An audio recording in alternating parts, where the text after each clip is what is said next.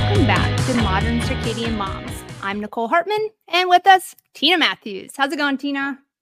It's going well. We're excited to have a special guest on with us today, Nikko Kennedy. But before we get started, we just want to remind everybody that this is just a conversation. This is not medical advice. So let's get started. All right, Nikko, I'm going to introduce you here, okay? All right, Nikko is a perinatal quantum biology practitioner, certified labor and postpartum doula, and former online marketing and exec- executive with a bachelor's of science in general science from the University of Oregon. She is the creator of Brighter Days, Darker Nights, a publication and membership dedicated to educating families and practitioners about the importance of circadian rhythmicity in pregnancy, birth, and postpartum.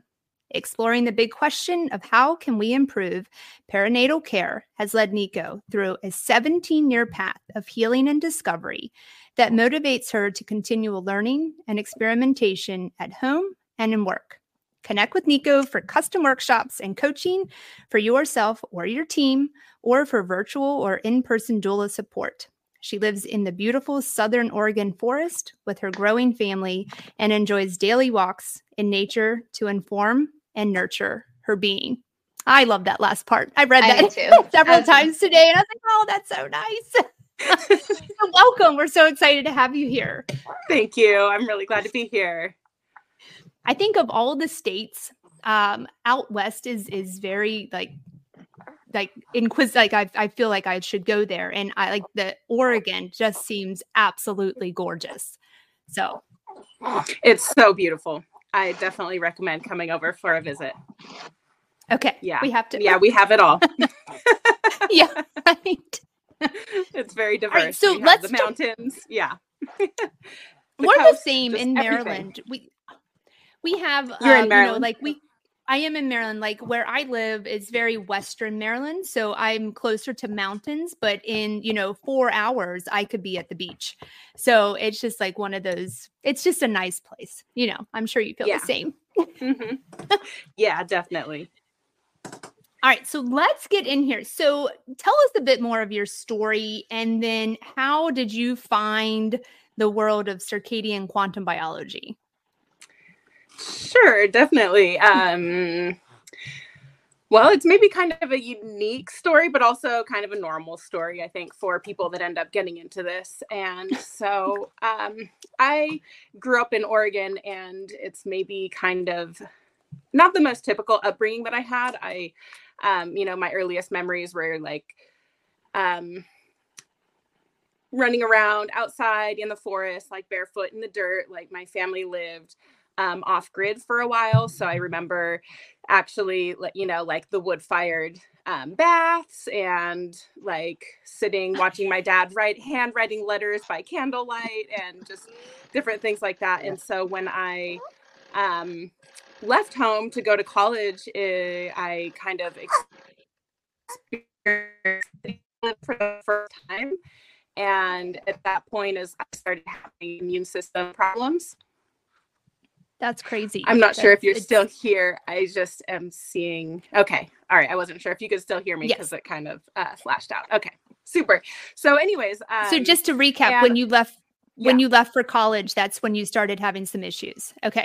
Exactly. Yep. Um, so really bad hay fever, um, and then eventually allergic contact dermatitis, which is a really mysterious and frustrating condition to deal with because where you have your outbreak is not where you're getting your, like you could get in contact with something anywhere in your body, and the out, outbreak will always happen in the same place. And um, so really tough to track down. There's no like tests you can do to find out what your trigger is.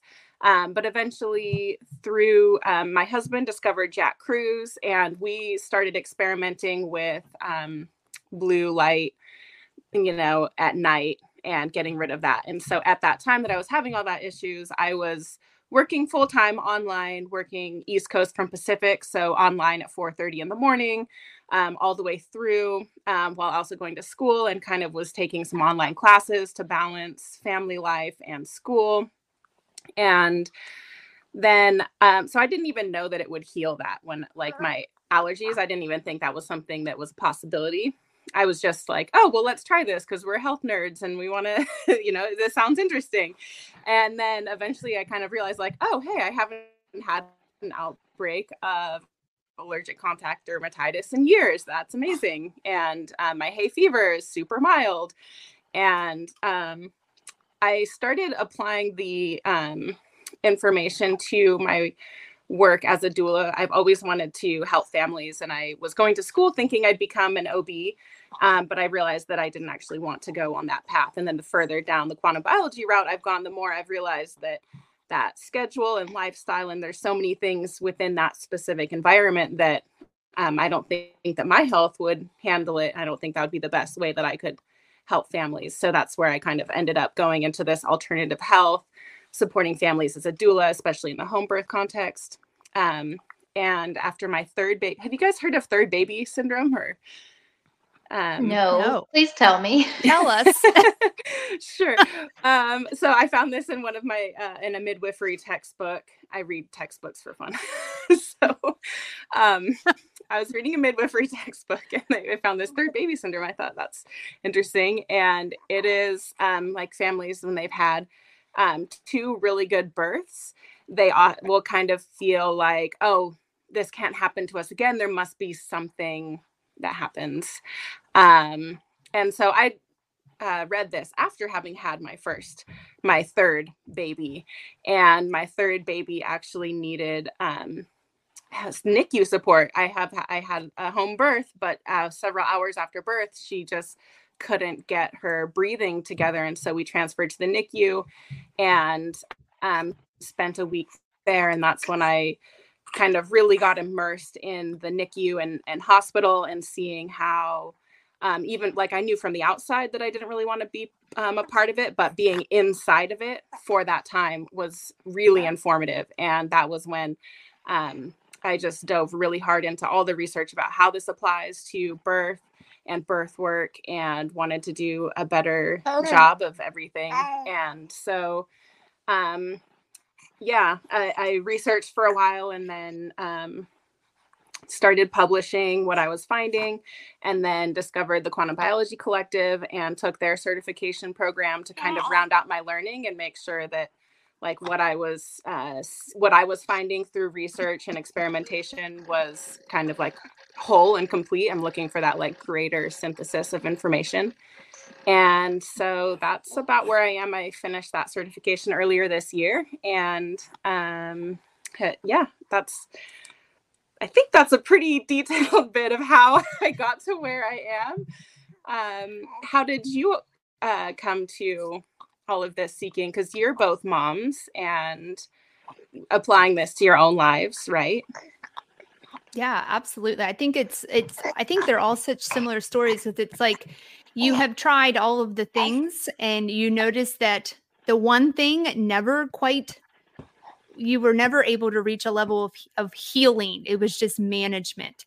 And uh, I think it's just that, that idea of I'm just, I'm going to be curious and I'm just going to keep asking questions, and it just keeps sending you, keep getting more and more questions to answer. I and feel like you, there's the, the mother's intuition too, where you're like, I know I'm missing something. I right. know there's something else here. Mm-hmm. Yeah. And I think that's it. That's, that's the really like, I, I know something, you know, I, I just don't know what the something is. Yeah. Mm-hmm. Yeah. So it's, it's, you look at your kids or you look at your life and you're like, well, I don't This isn't, this isn't right. So I'm just going to just keep asking, you know? Right. Mm-hmm. Yeah. So. so we've seen like a lot of your work on Instagram. I think we've, I'm sure we've all three of us, including the Instagram page for the Modern Circadian Moms, follow you. So we've seen like all of the circadian rhythm stuff, but we're really interested in your newer research about newborn jaundice and how circadian rhythm applies to that. So do, can you just kind of explain jaundice in case not everybody knows? Yeah, sure. Um, first, I wanted to ask, um, have either of you had a baby that had jaundice after birth? Um, I think five, five of mine. Oh, really?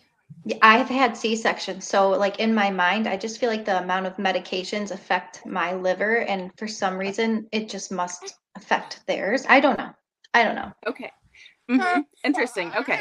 Have they needed um, treatment or just had? Yeah, but not. No. Okay. Mm-hmm. Mine was no. just to the point that she, it was just sit them in front of a window, an open window. Yes. That was it. Yeah. So it was nothing was, like.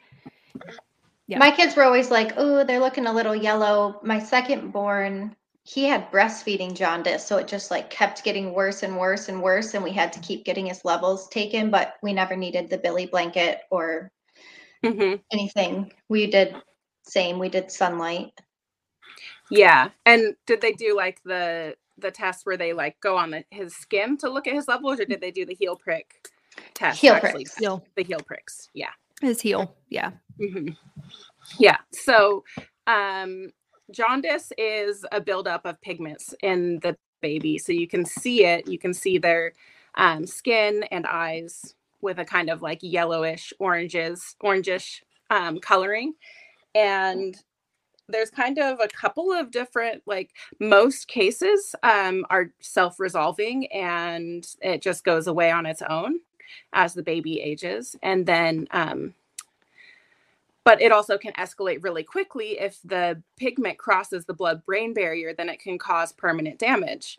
And so medical providers, um, like if you're in a hospital setting, will be very cautious about jaundice, um, especially if the baby is premature, then there's a much higher uh, likelihood of risk. And uh, there's a lot of research coming out right now. Um, I've read several papers coming out of China with fairly large um, groups of uh, data points, and they're finding that long-term developmental issues are associated with jaundice at levels that are generally considered mild. And so in the medical community, they're starting to look at maybe we should be more serious about screening for jaundice, but at the same time, the treatment, the phototherapy treatment is really dehydrating, and the treatment itself is associated with um, the same adverse outcomes. And so it's kind of hard to tease out what's coming from the treatment and what's coming from the jaundice itself in these large studies of hospital babies that have newborn jaundice. Um, and I became interested in this as a circadian issue when I saw an interview from Jack Cruz where he was calling it out as a sign that the mom had circadian disruption. And looking into it, I was thinking like, oh, well, that's interesting. I mean, yeah, I know that light is a treatment. And so jaundice is um, one of few conditions, if not the only condition, where light itself with nothing else is a treatment for it. And the way that works is that the light changes the shape of the pigment and turns it into a form that is um, that the body can eliminate. Um, and so the body, for mm-hmm. I, as I've heard, it eliminates, like the more you can get the babies to poop, the quicker they're going mm-hmm. to eliminate those, the jaundice or whatever.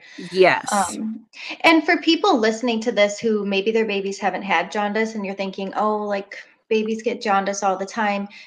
Okay, let's like rewind. You've just given birth. Like you're stressed out. You've just went through like a serious thing. It is stressful. Like, yeah, most of the time not serious, but it does take a toll mentally. If you can avoid it, that's mm-hmm. ideal. Yeah. Yeah. Oh, go ahead.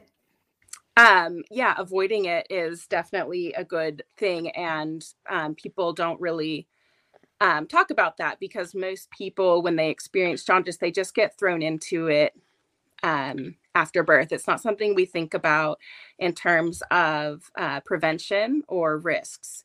And so a lot, it, when you get into it, it's just, you're in the middle of it and there's not a whole lot of time to make decisions about it. And even if um, your baby doesn't get up to that level, if they start showing signs of it, then the providers start wanting to do the heel prick test, which is not nice for the babies. Um, when I had a baby that was in a N I C U and all of the testing, I counted up, we were there for not very long, but they pricked her like fifty times over the course of that week, just because it was so many tests of, you know, doing the blood levels for this and that, and, you know, just, you know, oh, we need to follow up, we, you know, we need to make sure. And if you start that getting close excessive. to that level, yeah. And so that's where, if there are things that we can do before the birth to reduce the likelihood that the jaundice will arise whatsoever, because not all babies get jaundice, right? Yeah, I mean, out of five kids, I had one. And this, as, as you're talking, I'm thinking to myself, one, does, does the season that they're born in have anything to do with it? And two, he was my kid that was born with Down syndrome. And we'll we'll get to this later. I think about what, what you had written about uh, in your course about redox. That that I'm I'm just I'm just slowly trying to put some of these pieces together. And then I think back to to your little one who had jaundice, and then, then the treatment as you're, you know, in the N I C U.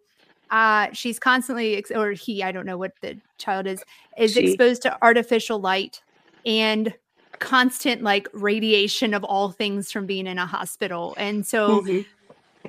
I don't know, it's like the perfect recipe for disaster, you know, you know, like it's just, yeah. So please continue, you know, this is fun. Okay. Yeah. Interesting. Um, what time of year was your baby born that did He was born in November, was born in November. Yeah. Mm-hmm. Yeah, the fall is a challenging time because of the reduced light. Yeah, definitely. Yes. Um, so the interesting thing about redox and jaundice, um, and so redox is like the balance between pro-oxidant and antioxidant forces. And I think that a lot of people, once they get into alternative health, then they've heard of the idea that antioxidants are good for us. Um, even if they don't understand exactly what it does. But basically an antioxidant um, can donate electrons. And so electrons give us the energy to do work inside of our cells. And if we don't have enough electrons, we can't do um, as much work at a cellular level. And of course, cells are what make up organs. So if the cells don't work, then the organs don't work. And if the organ doesn't work, then the organ system doesn't work. And then, right, so it goes up and down from there, starting at this very small level of Um, electrical potential. So um, when bilirubin, which is the pigment um, that creates the yellow color in jaundice, is, um, this is my youngest baby. He's on the yes, call with adorable. us. What number baby is that for you? He's my fourth, and he's about okay. three months old. Oh, he's adorable. Yeah. Adorable. So thank you. Yeah. Happy baby. Okay. It's the perfect mom yeah, show just, for moms. Just so we're it clear. Is. You can hear like the yeah. little baby coos in the background. I know. Oh. Right. Yeah. And him, he just spit up all over my shirt. There. Yeah. Um, well, comes perfect. with the job. Okay. Right. Yeah. All right. So let's see if I can remember my train of thought. So, um, redox and the electrons, getting the electrons, um, and so there's a big idea about getting them from food that we eat. And like if you eat antioxidant foods, or there was also like a fad of the alkaline diet, which is another way of describing the same thing of acids and base, where acids um, draw electrons and bases donate electrons. And so there's alkaline or antioxidant. And in the quantum biology, we're talking about gathering electrons from our environment or losing them to the environment. And these are all different ways of describing the same Um, phenomena of getting the right electrical potential in cells so that uh, cells and organs and organ systems and the whole being can function properly and have the energy it needs to do work. Um, so bilirubin, which is the pigment that gives um, the yellow color in jaundice, adults can get jaundice too, but um, newborns, of course, um, it can be ser- more serious. Uh, so that pigment, when it transforms between one form and another, there's several different forms. Like we were saying, the light transforms it um, and turns it into a form that it can eliminate. Well, that process, when it goes the other direction, um, actually releases a huge amount of electron potential. So bilirubin itself can act as a really powerful antioxidant. It is actually complementary to glutathione, which is really famous. Um, so glutathione is protecting water-soluble proteins, if I remember, whereas bilirubin is protecting the fat-soluble oh. membranes. So they are complementary in action. Um, so something that's interesting is that um, bilirubin is um, one of the things that can actually change when with seasonal affective disorder and people not having enough daylight, then they're we normally have a daily up and down of bilirubin rising and falling and our body using that antioxidant potential to keep redox in balance. And so people that don't get enough light, if they don't go outside um, and have other um, draws in their body, then they actually will lose their bilirubin um, cycling. And so it's for newborn babies, there's a kind of new theory emerging that, that, um, that the bilirubin in babies with jaundice is actually physiological, and that the baby's body is really intelligent and it's using that pigment to um, balance their redox. So this is where it ties into circadian rhythm, because melatonin is another really powerful antioxidant. And so if the melatonin in the mother isn't quite right, and then um, if there are breastfeeding challenges, um, babies don't make their own melatonin. They get their melatonin from breast milk. So particularly it has to be the nighttime breast milk, because it's an, in the milk is an alternation between cortisol in the day and melatonin at night. And so that is actually the main thing that sets a newborn baby's circadian rhythm. So if breastfeeding gets off to a challenging start, um, if a baby is in the N I C U where like sometimes um, like with my um, baby, she had a breathing apparatus that made it so that she wasn't actually able to breastfeed. So she had her first breastfeeding at home. But once we were in that environment, I was um, pumping colostrum for her, but they have particular requirements about how much the baby gets. And so they were giving her donor milk. And it's, I don't know that there's a process right now or the knowledge to get the daytime milk paired with daytime feeds and nighttime milk paired with nighttime feeds to get the right signals to those babies that are in that environment. Um, and then you talked about how they're bathed in the E M F frequencies there and the artificial lights. And there's actually been research done about grounding incubators. And when you ground an incubator, it immediately improves the baby's vagal tone, which is like a sign of their health and well-being um, there. So it's totally possible that technology exists. It just hasn't been widely adopted. And the research shows that it's completely beneficial to do that. So that's where there's a lot of factors that all kind of relate to this redox, circadian health, um, electrical frequencies, connection to nature, that all ties into what can happen in the jaundice flow, whether it's going to be um, something that's a smooth physiological process or something that's going to build up to that, that brain damage um, situation. And there so, are, yeah, go ahead. Um, so let's say like a mother is home and breastfeeding and the baby just has like a, a little bit of jaundice, like nothing that needs hospital treatment. But the mom is flipping on artificial lights and watching T V all night while she's breastfeeding. You're saying that that can negatively affect the jaundice. Right. Because so babies are not as vulnerable to the artificial light themselves because they don't make the, they don't have the melatonin production going yet, but it will affect the level of melatonin in her breast milk. So the circadian right. disruption in her milk and milk flow, that is where um, it's a big deal. And then for that baby, um, it's also if she is then super tired from staying up too late and not getting up in the morning and not taking her baby out to see the light, because since they, the babies don't um, need the darkness for the melatonin, the mom does, but they do need the bright light during the day to stimulate them. And then also that, that light is what's going to break that bilirubin down into the form that can be eliminated in the, Um, in the urine and feces. So that's, yeah, that's it's, a, it's a compounding factor. The day and the night have to be right um, to have the best possible hormonal flow. Hey, baby. It's just crazy. Fascinating. It, it is, because time and time again, and I, Tina, I talk about this all the time, is like the, the, the design of it all is absolute perfection, you know, right. like nothing was left unturned. And mm-hmm. uh, it just, it just keeps going back to, you know, the the mother and the child and just the exchange of so many things. It's just, uh, it gives me chills just thinking about it. Mm-hmm. Yeah. So, so continue on uh, with the, let's talk real brief about what the typical treatment would be of a, a child that, you know, needs, needs treatment for jaundice.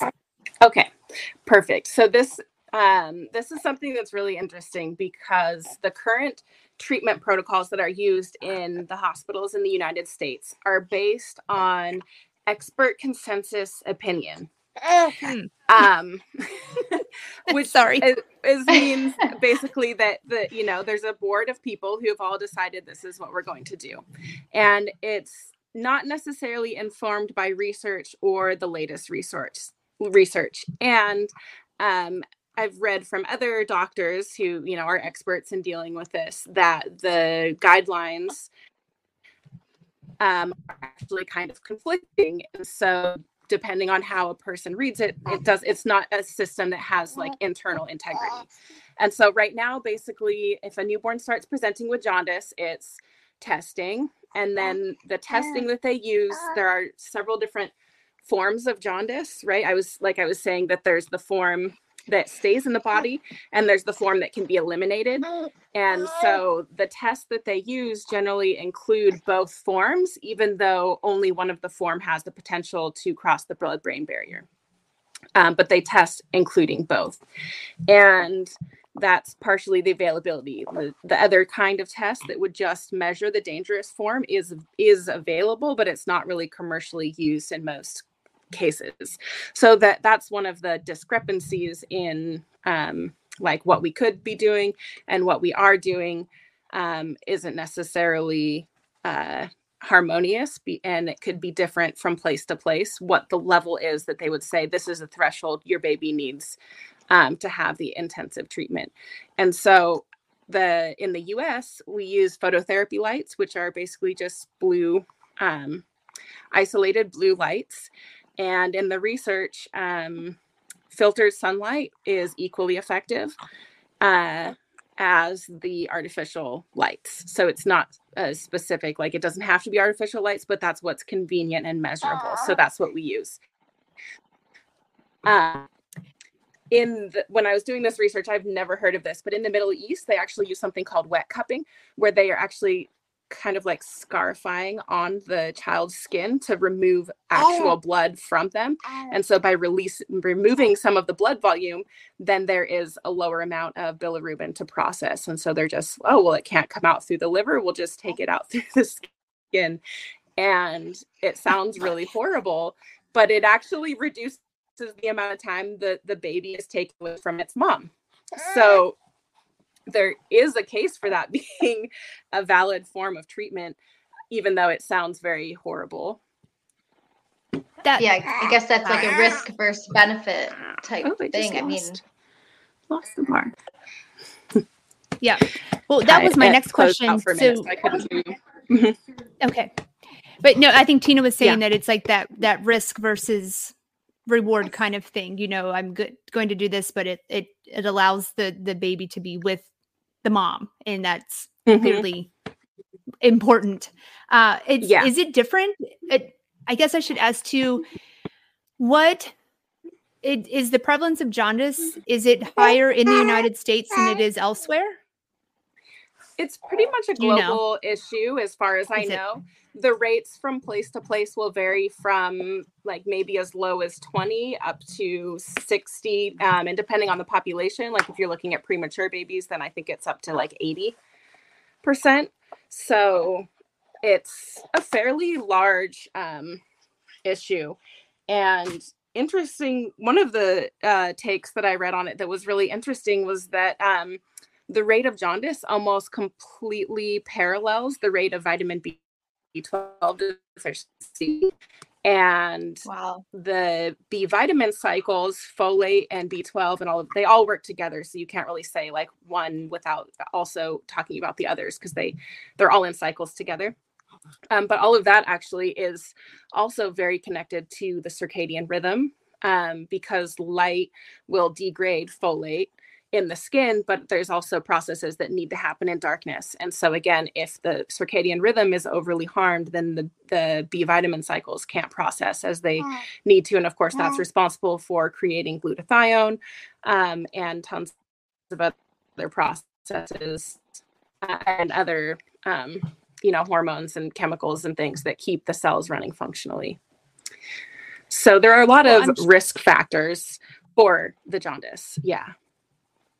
Yeah. Well, I think that would even then make a case for circadian style eating as well. If we're speaking about the the health of the mother and, you know, obviously uh, my, my light from the sun is important, but also my food is important for that, that newborn, for mm-hmm. my child. Yeah. Yeah. Um, mm-hmm. Yeah. It's, yeah. again, the design is just incredible. Yeah. Yeah, it really is. It really is. Everything works together and it's all connected. And that's one of the things that's so interesting about all of this is that there are so many details that all add up to this whole that we are of the planet, and life on this planet is, you know, by design, we need the sunlight, we need the connection to the earth and all of the seasonal cycles and the food that comes out of the land. And that, you know, when you look at it from a really holistic sense, it makes a lot of sense. So even though like I might use a lot of like detail words like, oh, what's this glutathione? What's this bilirubin? What is redox? Like all of these are just ways of looking at pieces that are all part of this greater whole. That's our connection.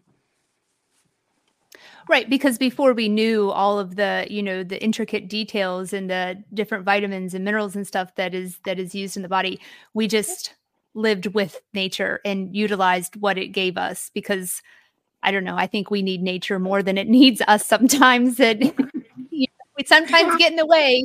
So, uh, yeah, I mean, what a, what a great point to, to really, to, to bring up in, in talking about pregnancy then. How do you see redox in pregnancy then for the the mother, I would think? Yes. Right? The right question? Sure. Yeah. So redox in pregnancy, it is related to every complication that can arise in pregnancy. And so if you have a healthy pregnancy, then it's much more likely that your baby, you know, won't have jaundice afterwards. And then if your baby does have the jaundice, that it won't be something that cascades into Um, causing the brain damage and like later on mood challenges and things. And so uh, redox in pregnancy, highly related to mitochondrial function. Um, like we were talking about the energetics. And so the bioenergetics of the cells, um, especially in the placenta, having the energy that they need to do everything. So if you're looking at growth restriction, um,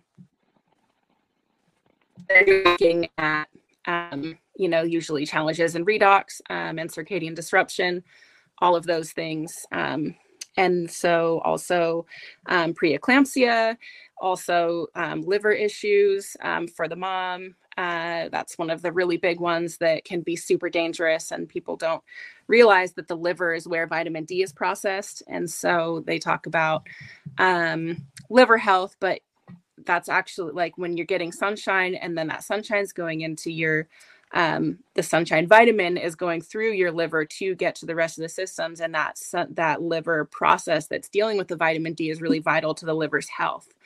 And, um, there are actually different pathways for the vitamin D that we eat compared with the vitamin D that we synthesize through our, our skin. And so that's another place where, um, they did a bunch of studies where they said, oh, vitamin D is so good for everyone because when we measure healthy people, they have healthy vitamin D levels. But then they didn't account for the two types of vitamin D. So then they said everyone should supplement. But then when they do clinical trials where they measure supplementation, they don't come out with the same effects that they saw when they were observing people who naturally had the high levels of vitamin D. So that's another you know, just aspect of this, that it's the connection to the sun. So yes, we can eat the vitamin D when we eat our seafood. Um, however, when we're eating irradiated lanolin, um, which is what most vitamin D three supplements, like radiated lanolin or radiated lichen, neither of which are just sit down and eat. Right. Um, that, you know, is, to me, it's not very surprising that we don't see the health effects. Um, coming out of the clinical trials with those uh, dietary supplements compared with the sunshine. And of course, the sunshine is really good for setting the circadian rhythm and giving the body the timing that it needs um, to have a healthy pregnancy and to have the healthy melatonin cycle, because of course we make melatonin in our cells as well. So in pregnancy, um, melatonin is really high, and the placenta actually is giving some of that melatonin to the mom. And that's part of how the mom gets the higher circulating melatonin that actually peaks at the time of birth, is like a really high level of melatonin that um, actually helps control the birth process, um, because the melatonin is synergistic with oxytocin in the uterine muscle. And so higher circulating melatonin makes the contraction stronger, um, is helping deal with the redox, um, like in labors that have arrested, Um, what do they call it? Arrested labor or stalled labor. When they measure that, there's actually a really high amount of oxidative stress in that uterus that is having the labor that's not progressing anymore. And so um, there are a lot of like kind of a new frontier of like, if we're supplementing with Pitocin to help everything, then should we also be supplementing with melatonin because of the synergistic effect there? I had read that research as well. That's yeah. incredible. Yeah, I had two that I'd not, like, I'm going through all of my pregnancies, just so you know. Um, like in our minds, we're like, uh-huh. okay. Well, tell me more. Two. I'd love to yeah. hear. Yeah. So, you know, like I, I like, you know, I know some things in like, you know, with, with my first with Down syndrome that, you know, I've heard many correlations to Down syndrome and B vitamins as well. Um, But, you know, I was also, I was also young. I was twenty-four. And uh, so hit the, the chances of all of that. But then it's like my next two, then I had to have uh, Pitocin because it just, I had my water broke and then nothing else happened. And uh, so, yeah, I mean, I just wish I knew what I knew now. But then after that, everything was, my next two, my last two pregnancies were just Just what, like they were wonderful. Like I never had a horrible pregnancy. I mean, clearly I kept having babies. So, right. But yeah, I mean, it's just so interesting to just kind of like put the pieces together, because we can't expect to do things to the body, you know, in medical intervention ways and not expect another reaction. Like, I think that that's like when you take a pharmaceutical of some sort, you're going to get one reaction, but you're also going to get like two or three more reactions. So like ultimately you're just trying to improve the the outcome of everything. So, I mean, it's just great that you're doing this. This is amazing. Yeah, this is super fascinating. And so you just recently released a course on newborn jaundice. So obviously moms who are worried about jaundice or have a history of jaundice, they should be taking that course while they're pregnant, right? To like be prepared. Right. Even, even preparing for pregnancy, that could be yes. a good time to take the course. So really quickly before we wrap up, do you want to just kind of let us know like what's in the course, like not not what's in it, but like like the different modules, like what you would go through?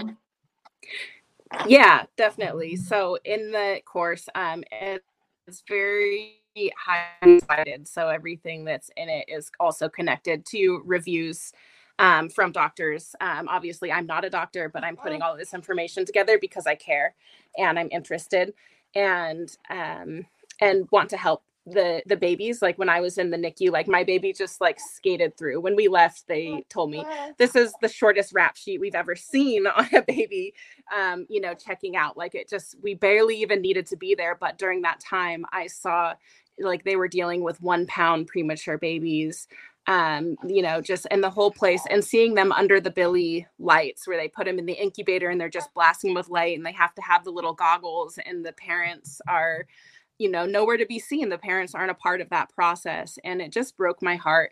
And so when I learned that there were things that we could do to keep families together through that process, um, like, um, they found that it's just as effective to have intermittent light therapy rather than the full light therapy. Or Tina, you mentioned the billy blankets, that you could have a blanket that's giving these lights while the baby is skin to skin with the mom.